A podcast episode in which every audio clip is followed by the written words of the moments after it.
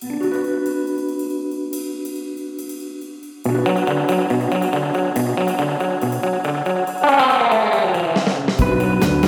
time for the Alien Conspiracy Podcast. We are your hosts, Agent ETA and Agent Anderson.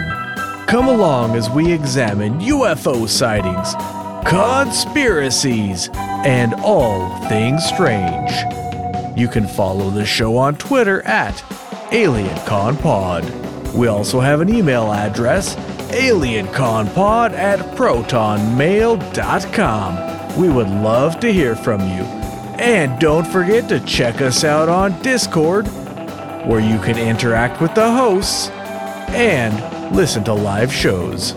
This week's episode Marilyn Monroe Conspiracies. All right, before we get started, got a couple of things to mention, announcements, whatever, whichever. First of all, we've started a YouTube channel with the very appreciated help of Diamond, who is listening live as we speak. Thanks, Diamond. Diamond volunteered to edit some videos for us. He wants to put on, you know, when we talk about certain things, like he just did the Nazca lines and he put like pictures and stuff as we were discussing particular or specific, you know, like the the lines themselves, like partic- uh, particular uh, petroglyphs. I think that's the word. um, like he he'll edit those pictures into the the feed. It's you know it's mostly just the logo because we didn't do any video for those episodes, but we're starting with that, and then.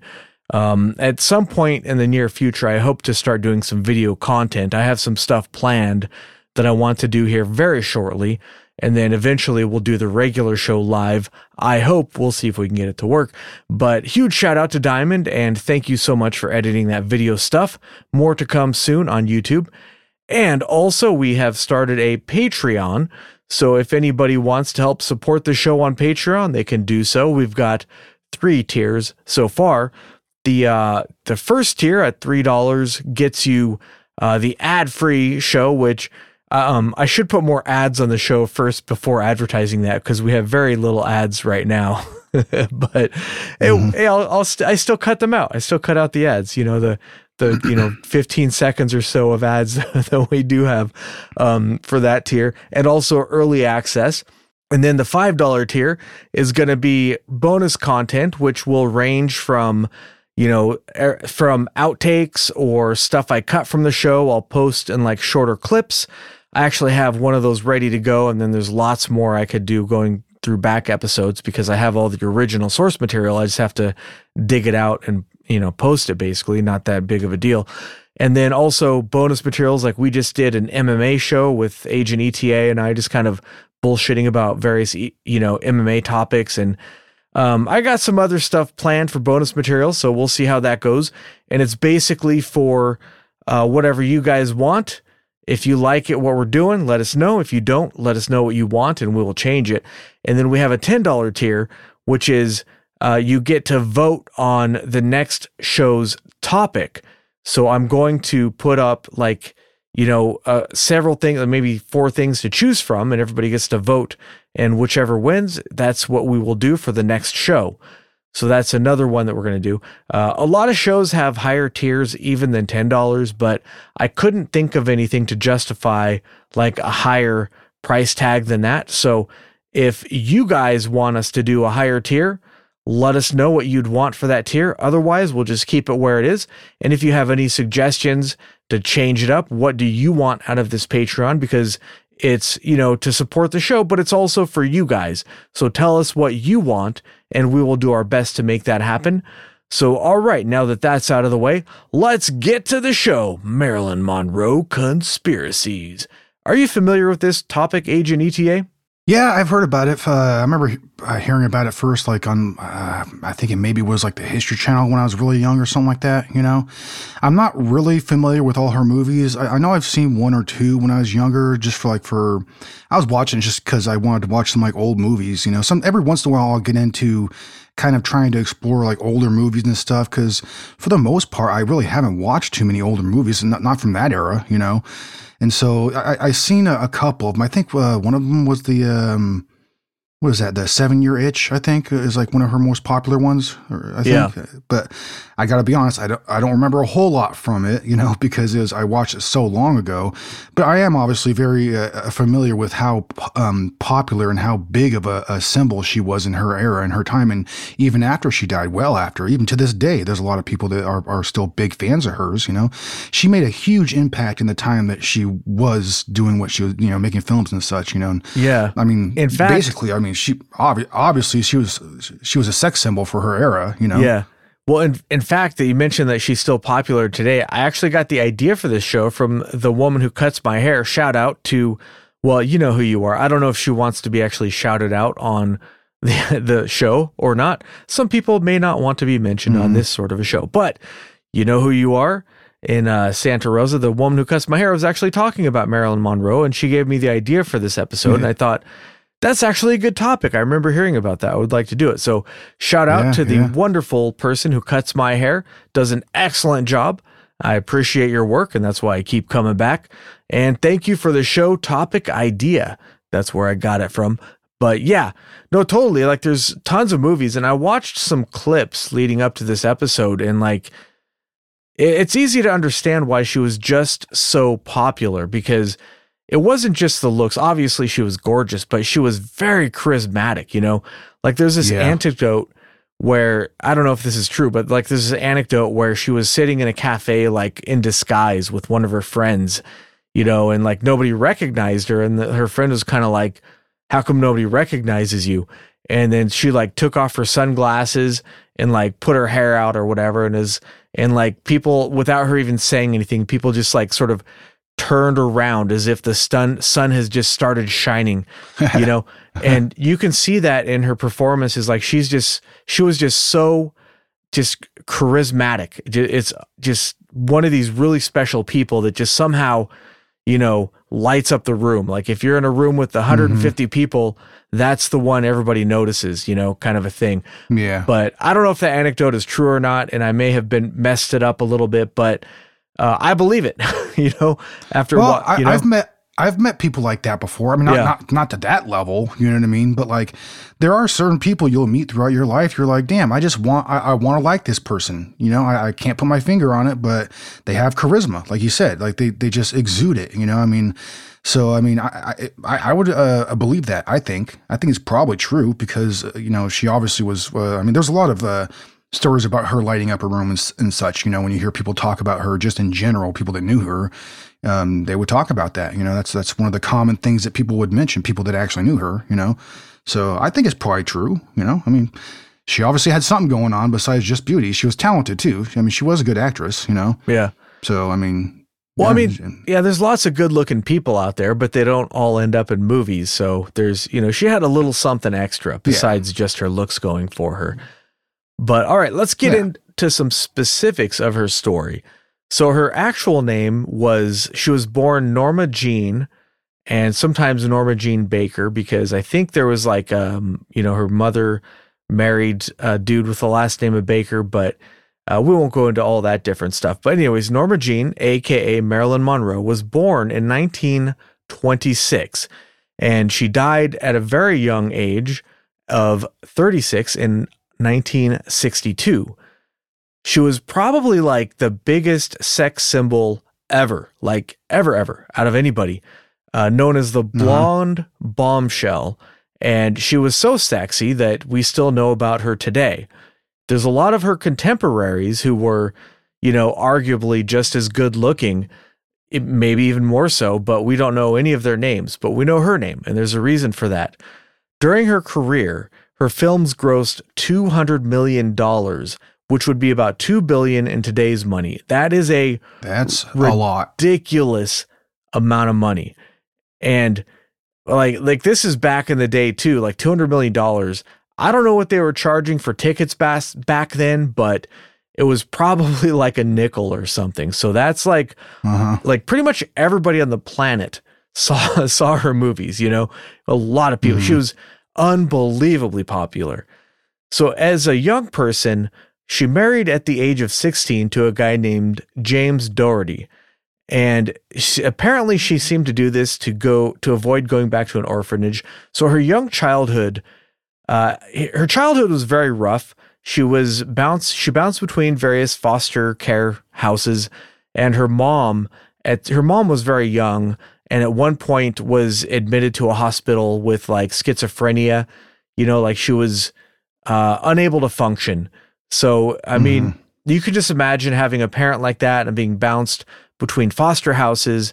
And some of the foster homes seem to be okay, but there are reports where she was actually molested at some of them. And I'm sure it was the same back then as it is now. But nowadays, like I've known several people who went through the foster care system, and it's basically like an all you can eat buffet for perverts. Like they can, Yeah. they basically molest kids, and there's very, very seldom is anything ever done about it because nobody cares about these kids. But uh, probably she grew up being molested off and on, which is is kind of Mhm. depressing. And I, I'm sorry to start the episode off on that, but I think it's important to set, you know, the basis as to you know where she's Yeah. coming from and her character and you know some of the stuff she overcame to become as as famous and successful as she was. She was really climbing an uphill battle there. I mean, most of us don't have that sort of adversity to deal with, and we don't come, you know, become anywhere near as successful. You know Yeah. but she married very young and she became a housewife and they actually lived on Catalina Island and her husband was posted to the South Pacific in 1944 as you know pretty much every able-bodied young man was at the time it, not in the South Pacific but you know if you look at World War II like pretty much every guy in the country every guy in the country was sent to war just about it is Yeah. uh, uh, you know, we could do a whole nother episode on that. It is just, but I don't want to because World War II sucked. It was, you know, really shitty times. But um, when he went to war, she moved back to Van Nuys, where she was basically from the area. While she was there, a photographer named David Conover noticed her. He just saw her and said, Hey, you're pretty. Let's take some pictures. This led to her signing a contract with 20th Century Fox and a uh, a modeling agency named Blue Book. Coincidence? I think not. Oh. but one of the one of the stipulations was they wanted her to be unmarried. So she said, "Peace out, dude, who's over there fighting for our freedom, you know, in the third world or wherever the hell." Third world. Wait, is that offensive uh, nowadays? I should edit that out. Apologies to anybody if that offended. I I don't even know nowadays. That's you know whatever. So she was well, over there's there. no doubt it was a different world. That's for sure. Yeah. So she was over there in the South Pacific, or her husband was over there. She gets this offer and she's like, all right, peace out, dude. So that suggests to me that she was um, sort of using this guy more as a way out of her bad situation at the orphanage than Mhm. More so than like she was actually interested in him as you know like a husband and wanted to make a family with him or something. And um like it's easy for us to judge her and say hey that's a really shitty thing to do. But on the other hand when you're brought up under such a shitty environment you're taught different lessons and your worldview is completely different. And her Yeah. currency she was taught from a young age that her currency was sexuality and that she could use that to get what she wanted she was taught from an unreasonably young age that that's Mhm. how she could maneuver in this world. So um, even though you know, as you look at her story and infidelity and stuff like that, it would be easy to judge her. For me, it's like maybe take a step back and understand that her life was different than a lot of us. So maybe not. Let's not be so quick to judge her decisions. Yeah. And we don't know what her life was like. We don't know what her husband and marriage were like. Maybe it wasn't as good as you might think. You know, maybe her husband was Mhm. not a good husband. Maybe he stepped out a bit himself. Maybe he didn't. Well, who we- knows? We don't know, but I say, we, let's just give her the benefit of the doubt. You know what I mean?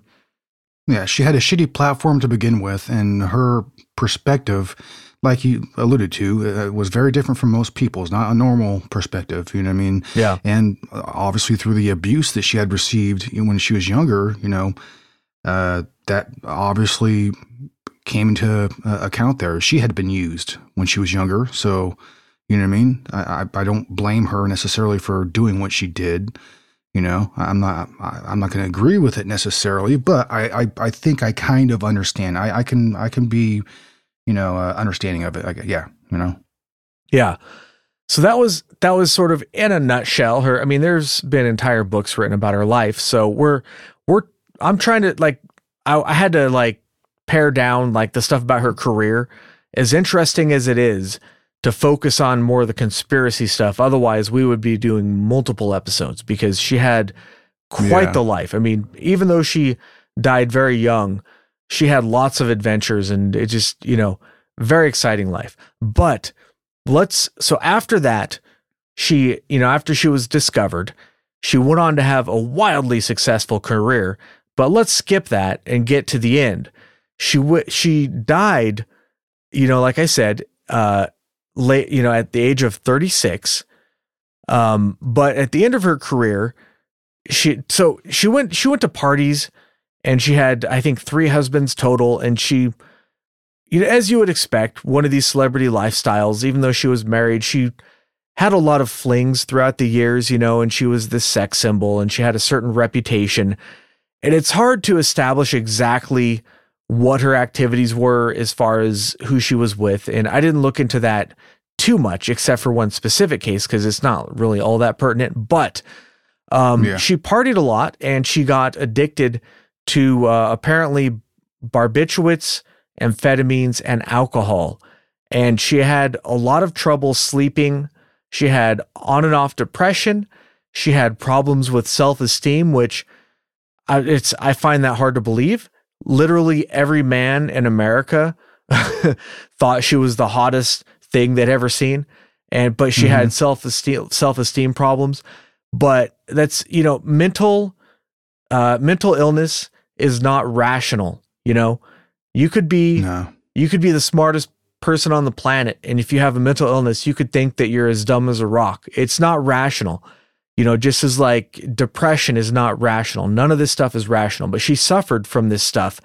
And I think a lot of it may have been tied to these drugs. Barbiturates and amphetamines and alcohol are fucking nasty drugs. They are mm, nasty. Mm, yeah. They will fuck and up not your, a good combination there either. That's a that's yeah. a that's a bad combination. They will fuck with your brain chemistry and on top of that, they will make it hard to sleep. And all three of them in particular can mess up your sleep a lot. And when you're not getting good sleep, that can also mess up your brain to a, you know, like it was just a bad combination and she was in a very bad place. So she was, by the end of her career, um, she was on a lot of drugs and had difficulty filming movies. Like she had trouble remembering lines or like, you know, when they were ready to film in the morning, she would be passed out because of the drugs and they would have to put her makeup on while she was still unconscious, stuff like that. And it was just, mm-hmm. you know, a downward downward spiral where it's like, you know, I, I wish that somebody could have done something for her, but at the end of the day, nobody can make her stop taking those drugs. She's got to make that decision for herself, kind of a thing. But once she's yeah. once you're once a drug addict is caught in that spiral, it's very difficult to escape that spiral. So it's, you know, it's a, a yeah. really tragic thing. But anyway, so she was having a lot of trouble at the end there. And her third husband, um, Arthur Miller and her had been on the rocks for a while. There'd been like infidelity and stuff. And uh, they were essentially, when she was filming the last movie she did, they were essentially divorced before they actually got divorced. And he was actually, uh, Arthur Miller is actually the writer for that movie and they they got divorced in January 1961 and her life was basically a complete mess at that point.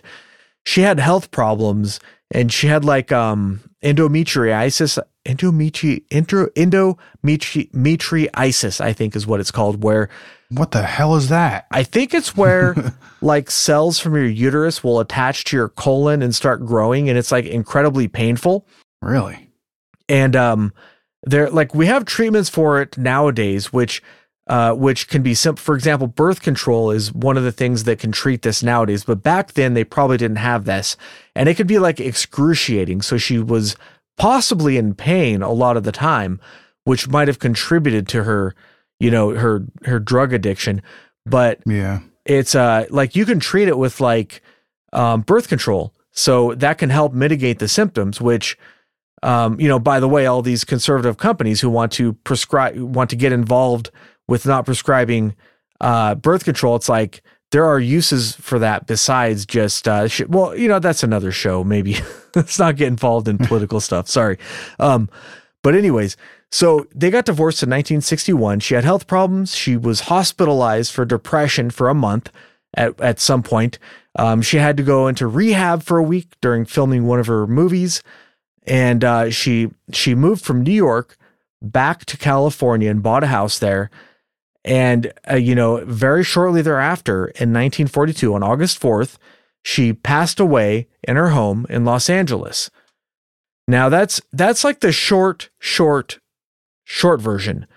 Let's talk a little Mhm. bit about her last day alive because there there's a timeline that we know about. All right. So in the morning, she met with photographer Lawrence Schiller to discuss publishing new nude photos from the set of Something's Got to Give. He wanted to publish them in Playboy. So as part of that movie, they did a publicity stunt where she was like swimming naked in a pool and stuff. And you can Google these. These are, I think, these are the only nude photos that we have of Marilyn Monroe. And thank goodness we have them because, you know, she's easy on the eyes. Um, Oh, sure. but anyways, so she met with him in the morning, and um, l- later on in the day or throughout the day, she received a massage from her personal massage therapist. She talked with some friends on the phone. She signed for a couple of deliveries. Her housekeeper, Eunice Murray, was present at the house from the morning. Uh, her publicist, Patricia Newcomb, had stayed overnight and was there from the very morning. And apparently, they had some argument about something or other because Marilyn hadn't slept well that night. Maybe she was trying to get her to take it easy that day or something. I don't know. I couldn't Mhm. find any more details on that particular bit. And then in the in the uh, afternoon or evening at 4:30, her psychiatrist Ralph Greenson came over for a therapy session. And at this point, he asked her publicist Newcomb to leave because you know therapy sessions are private and you want you know it, the doctor wants the patient to have that you know be able to comfort have the comfort to have you know In privacy. yeah exactly. Talk about stuff without other people hearing it basically. So he left at about 7 p.m so that was a nice long therapy session and he asked the housekeeper murray who was still there to stay overnight and this suggests that he was a little worried about her but not worried enough to have somebody watch over her specifically, but he was probably just a little nervous about her in general to ask somebody to stay over and watch watch over her. Sometime around seven o'clock, Marilyn got a call from Joe DiMaggio Jr. Her second husband was Joe DiMaggio, and she stayed in apparently she stayed in touch with him after they got divorced, and she was also friends or on good terms with her son, and they talked regularly. So Joe DiMaggio Jr. called, and he later said that there was nothing unusual. She seemed her normal self. She went to bed at around 8 p.m. Apparently, at around 8 p.m., the actor named Peter Lawford called her, and Lawford had connections with like the Kennedy family and that kind of stuff. We'll get into that a little bit later. And he wanted her to come to a party he said that she sounded like she was under the influence of drugs. She said to him, Say goodbye to Pat, say goodbye to the president, and say goodbye to yourself because you're a nice guy. And then she drifted off and apparently went to sleep. Lawford tried to reach her again, but he couldn't. So he called his agent, Milton Ebbins. Ebbins tried to get a hold of Greenson, but couldn't. So he called Marilyn's lawyer, Milton Rudin. Rudin called Marilyn's house and was told by Murray that she was fine. Uh, so this is kind of a strange thing because at this point, you know, Marilyn's asleep in her room. So I don't think that the housekeeper actually checked on her, but I'm guessing that she had just heard Marilyn on the phone recently, perhaps, or she had just gone to bed. Maybe she heard some activity from within the room. Maybe the lights were still on in the room. So she just assumed that Marilyn was okay at this time. So at at uh, at 3:30 a.m., the next thing we know is that the housekeeper Murray woke up and felt that something was wrong. She saw light from under Marilyn's door and found the door locked. She called Greenson, the psychiatrist, who advised her to look through a window. She did so and saw that Marilyn was lying face down, covered in a sheet, and holding a telephone receiver in her hand. And uh, later, later it comes out that she was actually. It's often pointed out that she was naked under the sheets, but I'm not sure if that's like super relevant whether or not she was naked because we don't have any witness testimony that I was aware of of you know somebody finding somebody else in the room or whatever. Maybe she just slept in the nude and maybe she had silk sheets. It's very comfortable. Why not? You know who knows. But mm-hmm. anyways, um, they you know the Greenson came over and he broke the window and when he got into the room, he discovered that uh, Marilyn Monroe was dead. He called the doctor uh, Hyman Elberg, who was her personal physician, who arrived at about 3:50 a.m. The doctor officially confirmed that she was dead. And then it says that they notified the police at 4:25 in the morning. And this is one thing where like you could say that's a little weird. Why did they wait until 4:25 to notify the doctor, but again, it could there any number of reasons for that. You know, when they find something like this, it, there could be a state of confusion. Maybe they tried yeah. to resuscitate her. I don't know. There's any number of reasons for that. There was an autopsy and an inquest. The autopsy was uh, performed that day. And according to the autopsy, they determined based on rigor mortis that she had died between 8:30 and 10:30 p.m. So that's why, even though she was found on the 5th, if you look it up, you know, anywhere you look up, they'll say that she died on the 4th because that's what the autopsy determined. Toxicology indicated that she had an epic butt ton of barbiturates in her system, several times the lethal dose. They found empty pill bottles in her room next to her bed, and there were no signs of wounds or bruises on her body. Now, because of these facts, it was ruled a probable suicide because they didn't find any, they didn't find any evidence of foul play. The door was locked. There was no nobody else in the room. Um, now this sounds like the beginning of like a Sherlock Holmes story, you know, the the good old dead person inside of a locked room. But no, for real, this time they didn't find any evidence of any foul play whatsoever, and it was ruled a, a suicide basically. Now, as would ha- as you would imagine when she died it was pretty much a shock to the nation she was just so phenomenally just popular that you yeah. know it took everybody by like nobody expected this because there you know you got like the public image and the private image mm-hmm. you know the private life and well and also back in those days like these kind of things like mental health issues and like uh, addictions and such they were kept much more hush hush you know people didn't like talk about it so much back then you know it was so I would have to assume that maybe, you know, people around her were aware of her addictions and her, her mental health problems, but at, by and large, the majority of the world didn't though. They weren't aware of that. So it was a, it was a huge shock. It was a, it was a big deal when it happened for sure. Cause most people just didn't see it coming. They, they weren't aware, you know? Yeah. And I read in a couple places that the suicide rates went up for a couple months after her death. And it reminded me of uh, in the 90s when I was in high school. And uh, I'm, I'm not that old, guys, I swear. No, but in the 90s when I was in high school, when Kurt Cobain committed suicide, quote unquote. Oh, yeah. we have an episode about that. Uh, you know, go listen to it if you're interested. Spoiler alert, he didn't commit suicide. But anyways, I yeah, yeah. I remember that like I was I was not a huge fan of Nirvana at that time. I mean, I was aware of them, but there it it had an impact on a lot of people who are fans and like I don't think it's like it's weird because people think like well you don't know this person personally but it's like when you're when you're a young person and this is like a big part of your world is this you know this musician who speaks to you you know sort of like mm-hmm. Marilyn Marilyn Monroe spoke to a lot of people I'm guessing but it just sort of changes your worldview a little bit when they're gone all of a sudden. It's almost like you're losing somebody you know, even though you're not. It's just a celebrity, but I kind of get it. You know, I kind of get why this would have such a yeah. big impact on people. But well, especially with music, you know, music Yeah. speaks to so very many different people, and Nirvana was huge when when he died. They, were huge, you know, and, Yeah. there's a lot of people that absolutely love that band. I, I've always been a big fan of Nirvana. You know, um, I was pretty young when that happened, but I remember when it happened. You know, and you're like, what?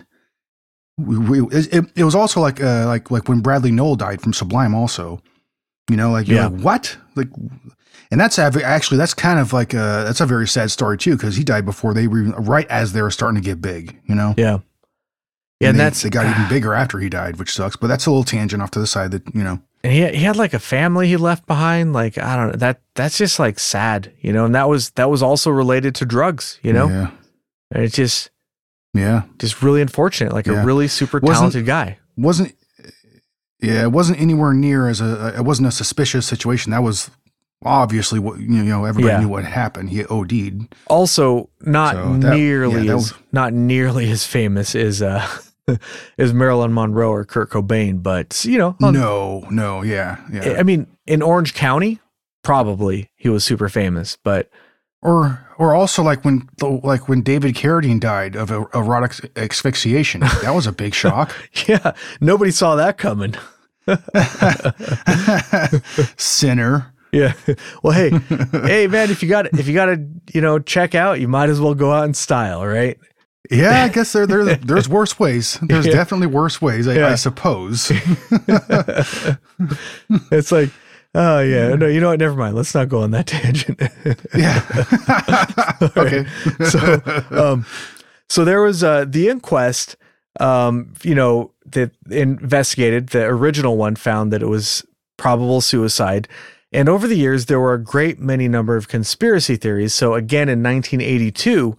The LA County District Attorney John Van de Kamp opened a threshold investigation that lasted three months.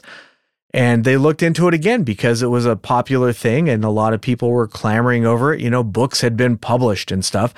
And Mhm. again, they found that there was no evidence whatsoever to support any of these conspiracy theories. And they upheld the original conclusion that it was a probable, uh, you know, probable suicide. So Yeah. let's, that's like or the maybe maybe that's because it was just so very well covered up. Right. Or maybe, you know, three months investigation to look over some old paperwork. Maybe it just too, Yeah. took three months for the, uh, you know, for the CIA to come in and break some thumbs or to pay people off or whatever, you know, that's, that's possible as well. You never, you never know with this kind of stuff. Anything's possible, Yeah. but yeah, that's, that's the basic, like the basic story of her sort of death in a nutshell. Now let's talk about some conspiracy theories. I'm sure you've have you heard any of these conspiracy conspiracy conspiracy theories, Agent ETA? I have, yeah. Um, uh, from what I understand, the most popular one has to do with Robert Kennedy. Yes. Am I right? And and there's a couple different theories of why you know uh, she may have possibly been you know murdered or what have you uh, because of her relationship uh, to the Robert Kennedy and the Kennedy family. And there's a couple wild ones, you know. I mean, one of the short the short ones that is that uh, she knew about UFOs. Robert Kennedy had told her some some you know secret information, and uh, that's why she ended up getting you know disappear or not disappear but murdered. You know because uh, she knew about the aliens. Yeah. And that that one's a very short one. I, I don't believe that one at all, to be quite honest. But I, I you know, I mean, this is this Well- is the Alien Conspiracy Podcast, so we got to mention it. Yeah. know? I mean that yeah, that is one of the more prominent ones being discussed. Now, I, just as an aside, like go look up a picture of she was rumored to have had affairs with both Robert Kennedy and JFK, the you know, the president. Uh-huh. Go look up pictures of those dudes. They were apparently very popular with the ladies. I look at just their pictures and I'm like, how? what am I doing wrong? Well, JFK. how? JFK was was legendary for know. for his uh, affairs and stuff, you know. And that's another thing, like you know, like I had said earlier, back But- in those days, they they, they all- kept that kind of stuff very hush hush. They're all cross-eyed and goofy looking, dude. Like I look I mean, like there's guys who are popular with the ladies. I'm like, all right, I can see that.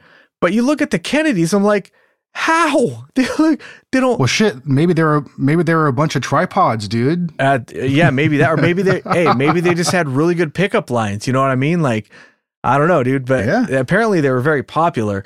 And I did a little Well, they were very searching. powerful and influential. That whole Yeah. family, you know, Oh, that's true. That's for dang sure. Yeah. very wealthy too.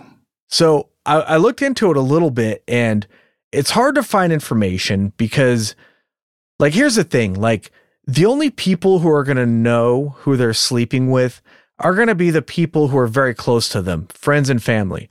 And that stuff is generally kept on the lowdown, as Agent ETA said. Like, I'm not going to go on Twitter and say, hey, my friend such and such just slept with such and such. Like, nobody really does that. It's like if somebody's sleeping with somebody, especially if there's infidelity involved, most people Mhm. tend to keep that on the DL, you know? Like, that's yeah, it, it's. uh, not so much nowadays, but back to- in those days for sure. It depends, but yeah, especially back in those days, it was considered a private matter, you know. But rumors abound, and even back then, a lot of people believed that Marilyn Monroe had slept with both brothers. And her happy birthday, Mr. President deal that was not that long before she died. Yeah. That did I'll stop. Never mind. that did not help matters at all because when she did that, I mean, come on. You know what I mean? Come on. That's Yeah. back back in that day like things were a little different back then but when she did something like that everybody believed that they were they were getting it on at that point you know that was Uh huh. that was very scandalous back in the day like incredibly scandalous so people believed back then and i did find some witnesses who said that yeah she was at a party you know in palm springs at bing crosby's house and they you know her and the president slept together once and people said that they were both very interested in each other for a long time. They just never had the chance to meet up because they were both very busy with their different pursuits. And there are some anecdotes that she slept with uh, with Robert Kennedy at some point. Um, I think that that's believable that she did have a fling Yeah. with one or both of them because that was just the lifestyle that she led and that was the lifestyle that they led that they they just partied a lot and they had a lot of flings but it's hard to substantiate specific incidents and it certainly does not seem like they had a full-blown affair you know especially not with Yeah. JFK because that's not what he tended to do like he would bang like three different chicks in a day sometimes. Like he did not have affairs. And it appears that his marriage was just one of convenience for like Yeah. political reasons. It didn't seem to be a real marriage even you know? So hmm the idea that they had like an affair and that's why that's that's the foremost conspiracy theory is that she had an affair with one or the other or both Kennedys and for various reasons they they murdered her to keep it under wraps. But it's like dude JFK was like banging everybody and everybody knew it. It was not like a big secret you know and I'm Mhm. I'm sure Robert Kennedy had a lower profile but it wouldn't surprise me Well, if he was doing the same thing.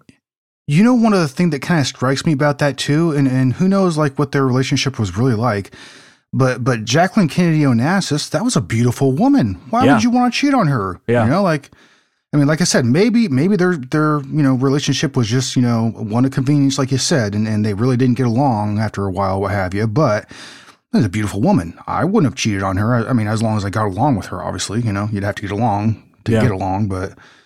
Yeah, it's uh, I, I, that's one of those things that always kind of struck me. I was like, "Whoa, dude, you."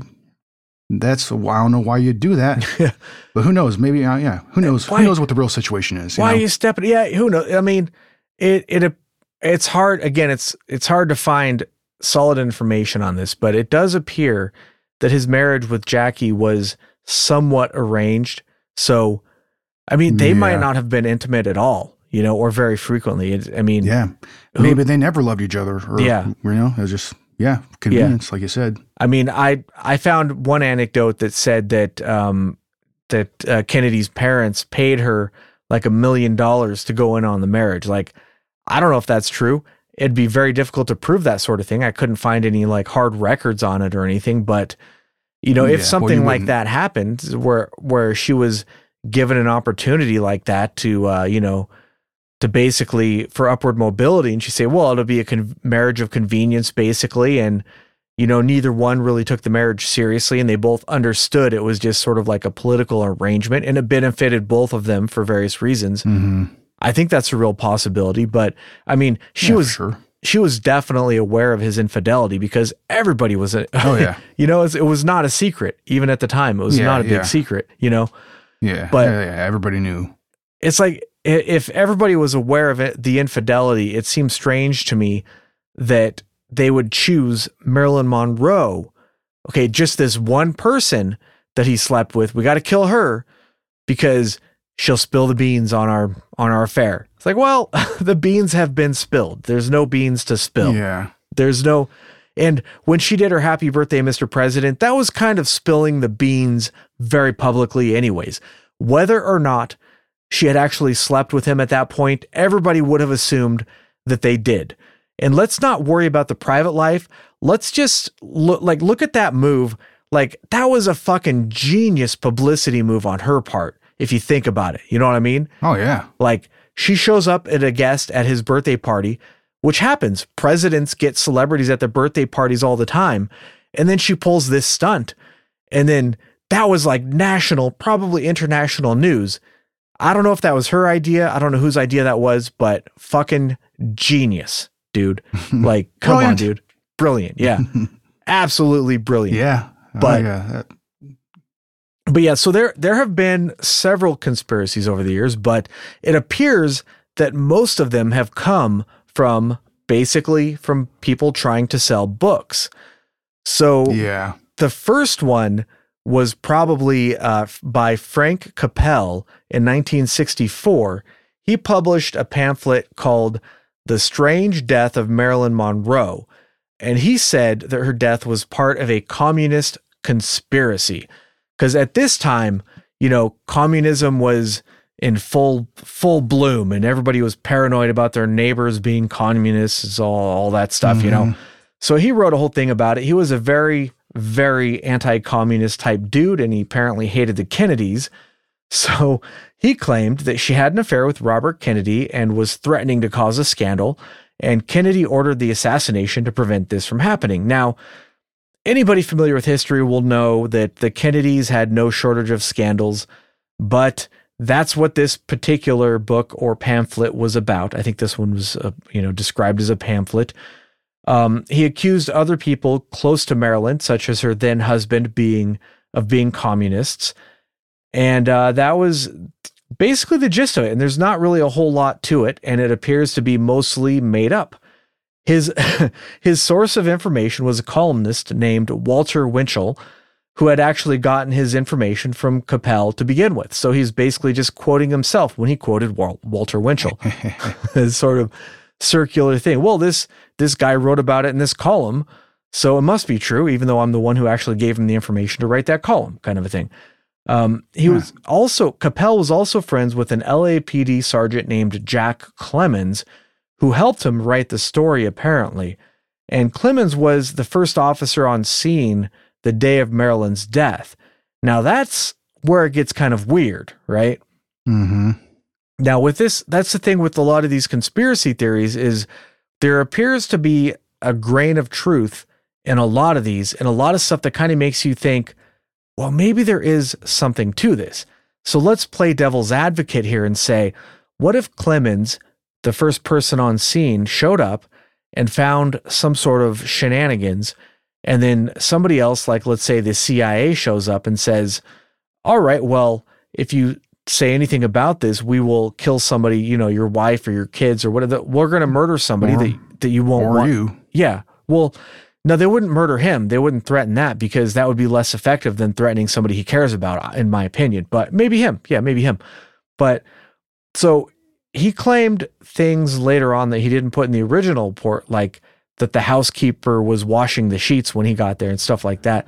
But it's it kind of makes you stop and think, well, maybe he was too afraid to claim these things, you know, originally, and later on, maybe he came out and said these things be- Yeah. because uh, maybe he felt guilty or maybe he wanted the truth to come out. I mean, just to play devil's advocate on that.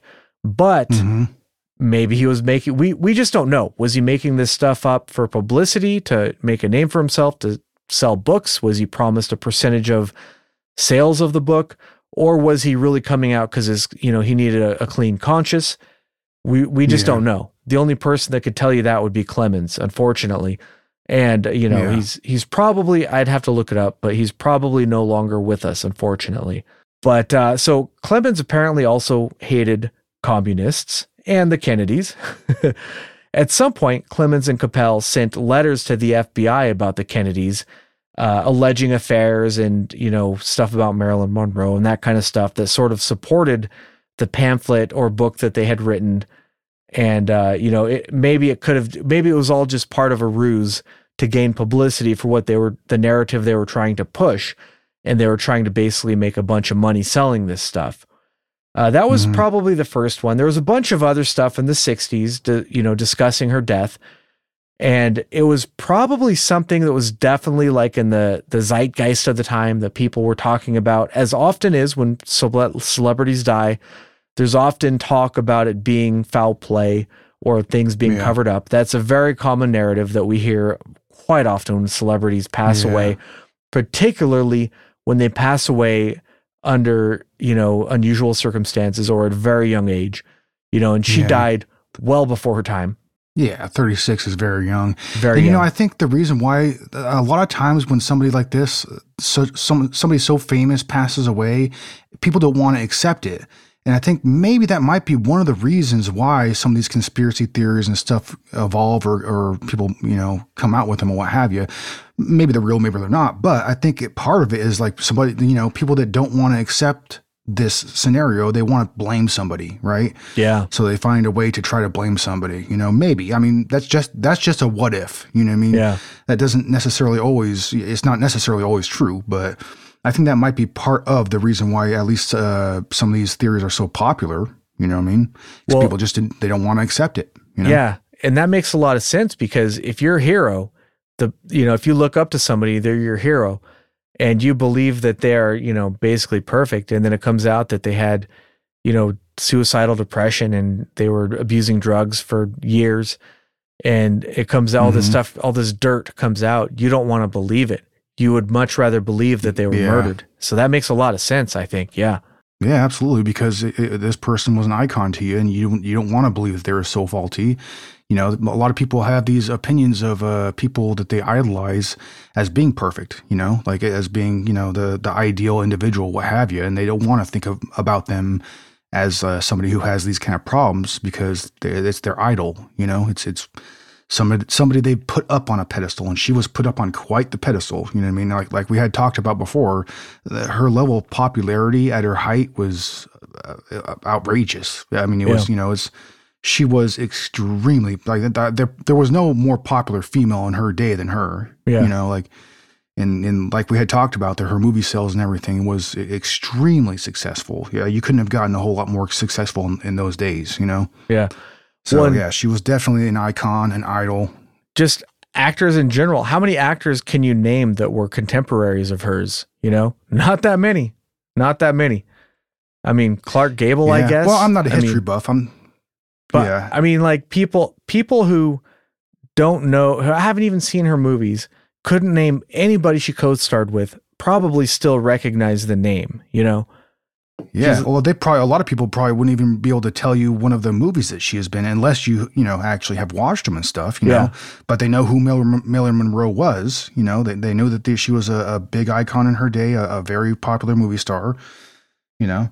yeah, yeah, for sure. So, yeah, I mean, So that, so in the uh, get, a huge mark.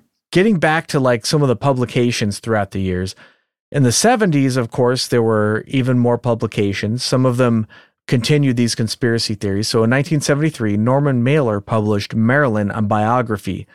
And in this one he said that she had an affair with robert kennedy again and that she was killed by the fbi or cia to put pressure on the kennedys. So somehow to like sort of you know manipulate them or whatever uh, but later on, Mhm. he came forward and admitted that he had basically made everything up to sell books. In 1975, Anthony Scaduto, who was a journalist, published an article and he said that uh, well he ex- he published an article and then he expanded that into a book. It was called "Who Killed Marilyn Monroe," and he used the pen name Tony Sciacca, S C I or no S C I A C C A, Tony Sciacca. I don't know Sciacca. Sciacca. I'm not sure how you'd pronounce that, but Yeah, whichever comes yeah, first. whichever. But I mean, come on, if you're using a pen name, if you're a journalist and you're using a pen name, I don't know, that's a little sus. But anyways, he claimed that Marilyn kept a diary in which she wrote sensitive political information that she had gotten from the Kennedys, and that her house had been wiretapped by Jimmy Hoffa. and uh, the you know these over the years, these things sort of build on each other. So in the 80s, we get, of course, more books and things being written. And this time around, she was murdered by the mob boss Sam Giancana, or maybe Jimmy Hoffa, you know, or both.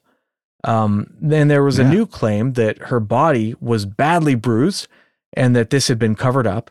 And this came from a witness named Lionel Grandison, who had actually worked at the coroner's office at the time of Marilyn's death. But, uh, well, he also said that he saw her secret red diary at the morgue but uh, he's not really that great of a witness. Some question his reputation because he was Well, apparently and also, fired for stealing from corpses. oh, oh, okay, then one of those kind of guys. And also, like, why would her diary be there at the Right. coroner's office? Yeah, she was Like, naked, That makes guys. I don't know. They found her naked. Makes where- no sense. Yeah, but I mean, I, I just thought about that. Like, dude, you're stealing from dead people and you got caught. That's like the worst criminal ever. you know, like hmm you get you got I don't know Uh, how how could you possibly get caught? But anyways, there's a another book written by Anthony Summers called Goddess: The Secret Lives of Marilyn Monroe from 1985. And in this book, Marilyn Monroe had affairs with both Robert and John Kennedy and uh, threatened to cause a scene that would have negative political ramifications. So, Robert Kennedy and Peter Lawford enabled her addictions to prevent her from going public, so they encouraged her to take drugs. She accidentally Mhm. overdosed and died in an ambulance on the way to the hospital. Kennedy, Robert Kennedy, wanted to leave bef- LA before this went public to avoid being involved. So he, Lawford, and the Kennedys and J. Edgar, Edgar Hoover in this version staged her death at her home. Um, now, this book, Summers interviewed apparently over 650 people close to Marilyn to build his case, but a lot of these interviews, uh, Hmm. I think that number is probably a little inflated. That sounds that sounds like a, a kind of a, a ridiculous number. I mean, yeah, did she really have that many people that were close to her? You Yeah, know? I mean, maybe, but no. maybe maybe that many people who had met her personally, maybe at But- one point or another. But a, yeah, a lot of these interviews were second, third, and fourth hand stories like this person told this person, told this person, told me that they saw Uh-huh. Marilyn Monroe clutching this or doing that or whatever. So these interviews are uh, highly, highly suspect, you know, not really Yeah. all that reliable. But the so that's like the short, short version of, you know, the leading up until the 90s when there was a 1993 biography published by Donald Spoto once again takes the ac- accidental suicide slashed stage suicide conspiracy angle. Uh, this time around, her doctors were working together to stop her drug abuse and agreed to work together when prescribing medications. So to you know hopefully get her off the barbiturates.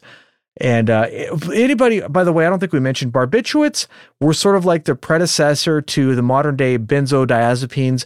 They were often prescribed for like sleep disorders or um, for anxiety and stuff like that. But they were uh, they had a lot of problems. They had a lot of nasty side effects, and a lot of people uh, a lot of people got addicted to them and you know ended up dying or uh, they often it wasn't the drug didn't necessarily kill people, but it seemed to be a correlation with severe depression that would end in suicide quite often. Um, and I, I noticed this one time because uh, my my vet is a strange story, a little side tangent, but my my dog has seizures, and uh, my dog my vet or the dog's vet prescribed a medication to my dog. I forget what exactly what it's called, but I looked it up, and it's basically you know an an old school like barbiturate type drug. And um, I looked, you know, I noticed this because I was watching a B movie on um uh what what is that a mystery science theater And I was like, Oh, yeah. it was like it was like a movie about piranhas or something. And I was like, dude, that lady looks exactly like Mariel Hemingway, but it's not Mariel Hemingway. It looks exactly like her though. Like, so I looked up the movie and it was her sister. And I'd never heard of her sister before, but it turns Hmm. out she had been addicted to this drug and committed suicide at a very young age. It's the same drug that my dog takes for seizures. I was like, wow. That's but you know, obviously my dog my dog's not getting hopped up on goofballs. It's a very small dose just to keep him safe. but Yeah. but um uh, you know, it's a little side tangent there, but like these drugs are nasty and benzos are bad, but barbiturates are worse. So uh, not, I forget what it's called. Anyway, it doesn't matter what, what the drug was called. But anyways, little side thing. But um, so anyways, the in this particular conspiracy, the doctors were trying to get her to stop taking the drugs, so they agreed to work together when prescribing them. So she somehow pers- persuaded one of the doctors to prescribe her some of the drug. In this case, Nemb- Nembutal, N E M B U T A L, A L A L, uh, Nembutal. and she tricked the one doctor. The other doctor didn't notice this and prescribed her a chloral hydrate enema. And the interaction between the two killed her. Huh? The doctors didn't want to go to jail, so they staged the suicide. And he points out in this book, he points out also certain discrepancies in the witness statements, such as Arthur Jacob, who is apparently one of her publicists, his wife claimed that he had been notified of her death at 10:30 p.m. And there are a couple of other inconsistencies like this pointed out in the book, but um, also it appears so this is where you get like if you google this you'll find on certain places people will say that yeah marilyn monroe was totally into enemas and was like totally crazy into enemas and stuff. But that appears to be from this book and it actually seems like donald Spot- spoto was the one who was super into enemas and like uh you know sadomasochism and weird stuff like that. And he put that stuff into the book based on zero evidence it, it almost seems like a fantasy of his that marilyn monroe was having enemas.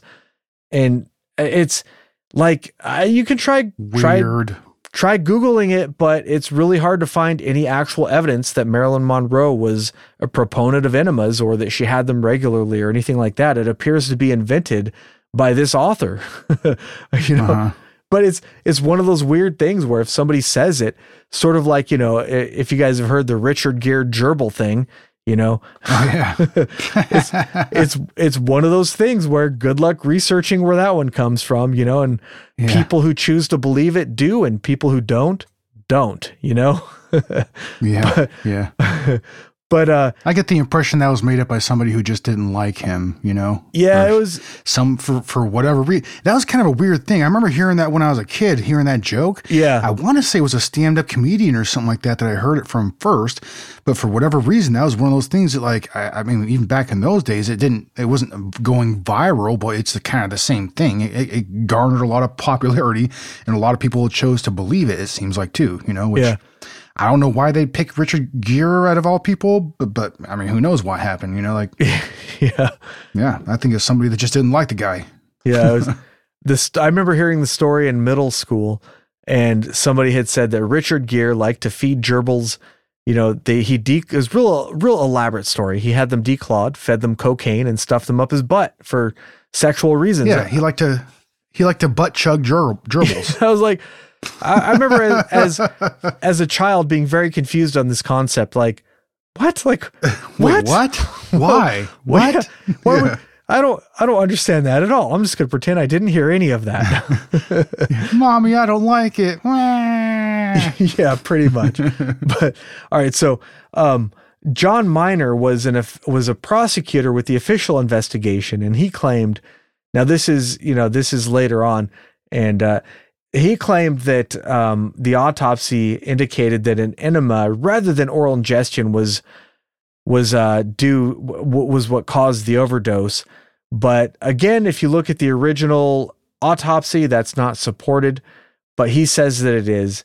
And he continued into the 2000s claiming that her death was not a suicide. And he later published transcripts from an audio tape recording saying that uh, saying that he had she had made these recordings shortly before her death, and in the recordings, supposedly, she talks about her future plans, her sex life, and her use of enemas. Hmm. But um, it turns out that these these tapes have never been found, and although he mentioned them in the 1982 investigation that I mentioned earlier, um, Miner, Miner told them about the tapes, but he didn't mention anything about transcripts, and he never turned the tapes over. Now, before he started talking about these transcripts, it turns out he had just had financial problems and declared bankruptcy and went around trying to sell Mm. these quote unquote transcripts to various publishers. So, yeah, these transcripts are a little suspect, but Yeah. they're often cited as proof that she was not suicidal because people will say, well, these transcripts proved that, you know, she just signed a new contract with, I think, 20th century, 20th century Fox, which I think that part's actually true. And she had future plans and that kind of thing. But that may all be true. Even if she did have transcripts talking about her future plans, that's not really how depression works. It can come and go. Somebody can be feeling fine all day, and then, you know, eh, when the lights turn down or whatever, they they lay down to go to bed, it can just hit them all of a sudden, you know? And then they can just Sure. they can just feel suicidal on the moment and then that can just be overwhelming and then that can be the end for them that can be it they got a bottle of pills handy next to their bed and that's it they take those pills and that's it Yeah. so Well, and all, and also sometimes there is like accidental suicide when it comes to uh, drug use because uh, who knows like in in the moment how far her mind was gone. She might have forgot that she took as much as she did and it, it ended up killing her. You know, Well- it's, it's a possibility that has happened. You know, based on the toxicology and the empty pill bottle the, the prescription was from like a day before that seems to be unlikely it seems like she just took all the pills Okay. at once and uh, well according to the Oh. toxicology li- like based on the evidence they could tell that she took all of them at once because it, it looks different than if she took them over time. So it does appear Okay. that she took all of them at once you know? So Yeah, yeah. it- it's i mean anything's anything's possible but she had been taking these drugs for uh, for years. So she would be very aware of what dosage was appropriate for her own body and what she was a, accustomed to.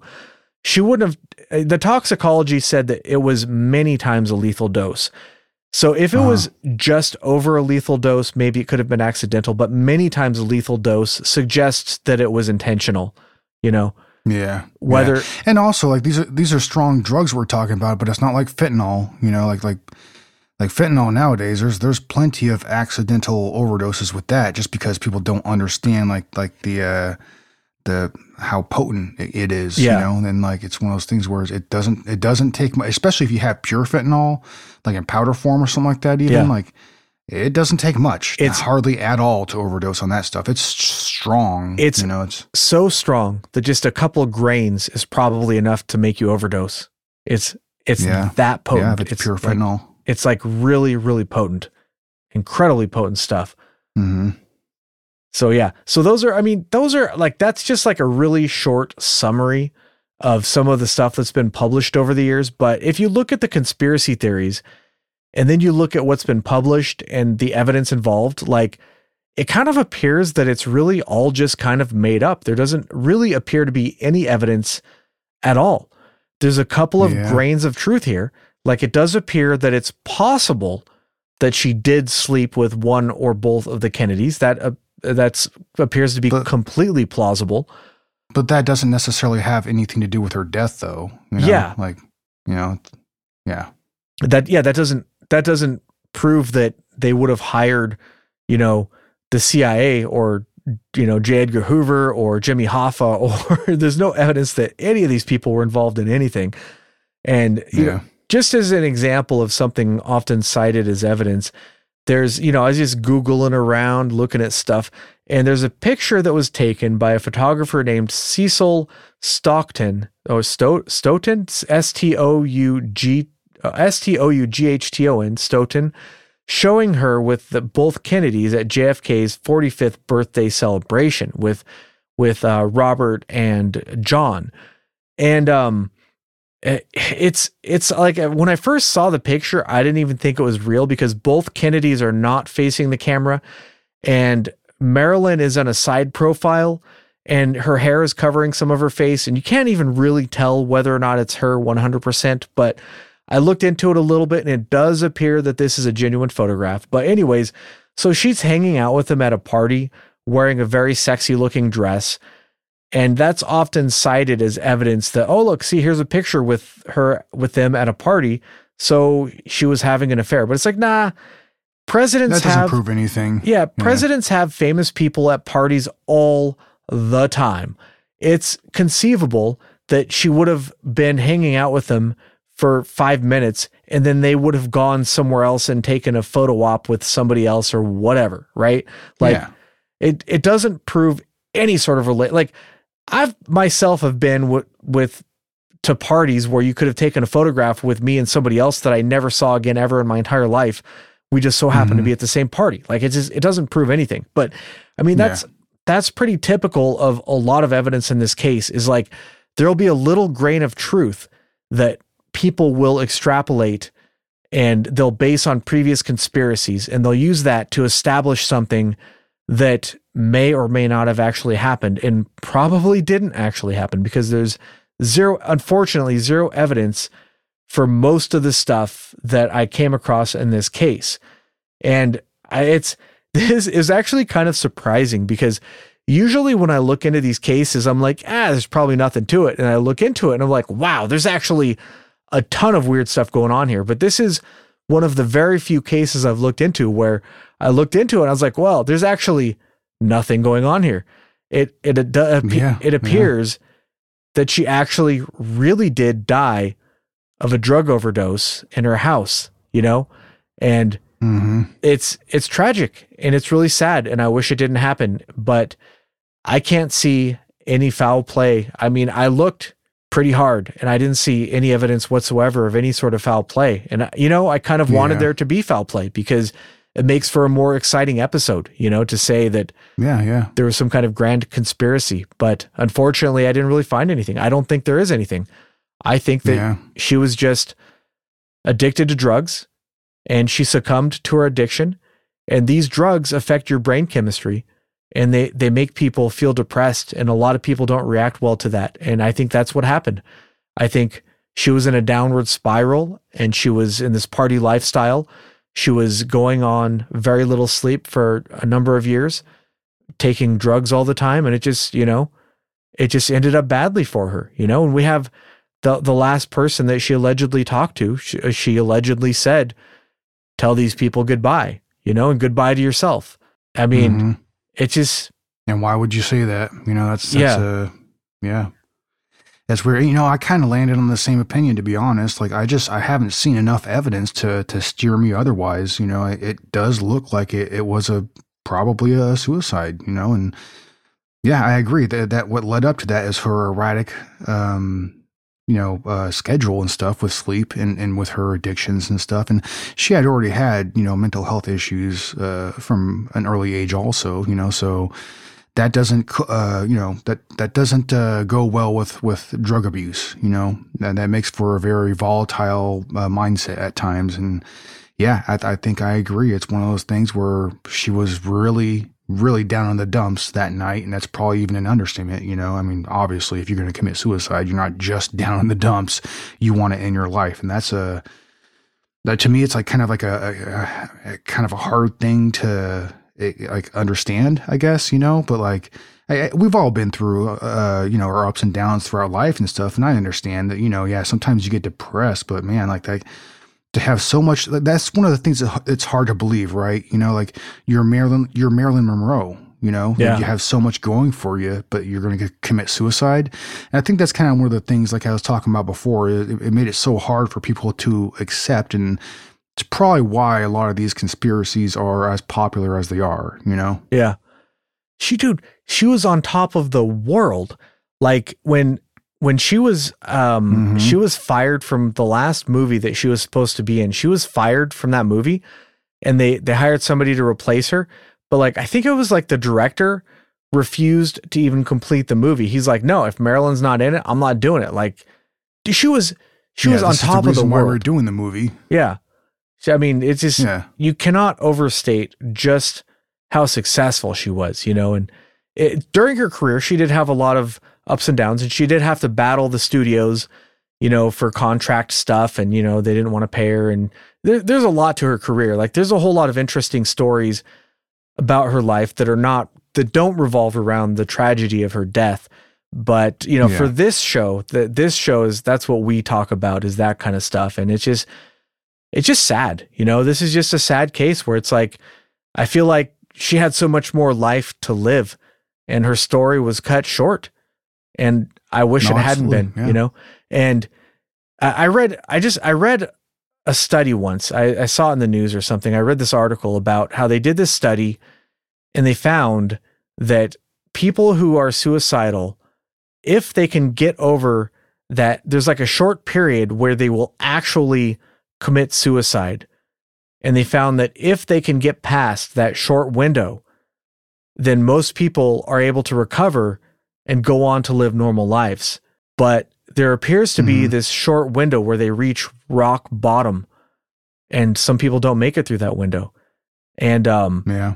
I mean, I don't want to get too cheesy, but there's, you know, there's suicide hotlines, and there, you know, there there is help for people out there. It's you know, if if you listening to this feel like you need help, there is lots of help out there. You know, you, you got suicide hotlines, you have resources, you have, you know, people you'd think don't care about you. You're wrong. They do. Don't be afraid to reach out to Mhm. friends and family, even people you haven't spoken with in years. Don't be afraid to look for that support because, you know, it's this happens, you know, every day, and people get their stories short, cut short all the time, and it's just tragic. And Yeah. you know, and I I hate to, yeah, I don't like to do these episodes where it ends up being a bummer, but sometimes that's just how it goes. I you know I gotta gotta do is, what is what it is. yeah, it is what it is. Sometimes you start off wanting to do an episode and you think maybe there's something interesting here, and it ends up just being kind of kind of a sad story, you know.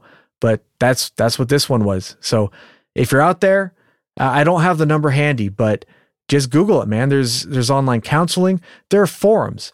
There are forums where you can go and post, say I'm not feeling good, and there are people who are willing, people, strangers, complete strangers, who are willing to come out and talk to you and say, hey, it's all right, you know.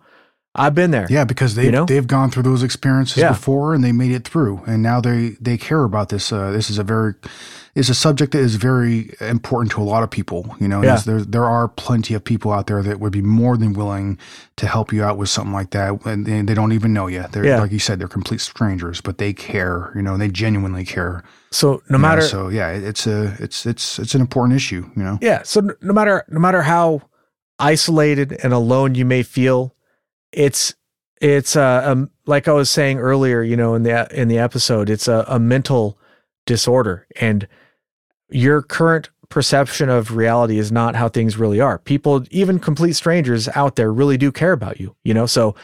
Uh, not to be too much of a bummer, I just wanted to throw that out there at the, at the end of the episode. Just you know, hopefully, if just one person hears that and it, it you know gets them to think for a second all right maybe i'll just take a pause here maybe i will call this person i'm estranged from or maybe i will reach for help or something you know and realize that your Mhm. current state of mind that's not what it's going to be forever that's just your current state of mind get through it you know you can get through it but all right on that note i think it's about about time to wrap it up for this week's episode Thanks for listening. And if you'd like, you can really help the show by checking out the affiliate link in the description. This week, we've got uh, just Marilyn Monroe. Just search for Marilyn Monroe on Amazon. There's so much books, merchandise, Funko Pop figures, movies, everything. There's just, she's such a cultural icon. What do you want? T shirts, whatever. There's all kinds of stuff. So I'm just going to put a general Marilyn Monroe link and whatever you're looking for, I'm pretty sure you'll be able to find there. So check that out. Your purchase helps support the show and doesn't cost you anything extra. Could we get a keep it strange agent ETA? Hell yeah. Everybody, thanks for listening and keep that shit strange.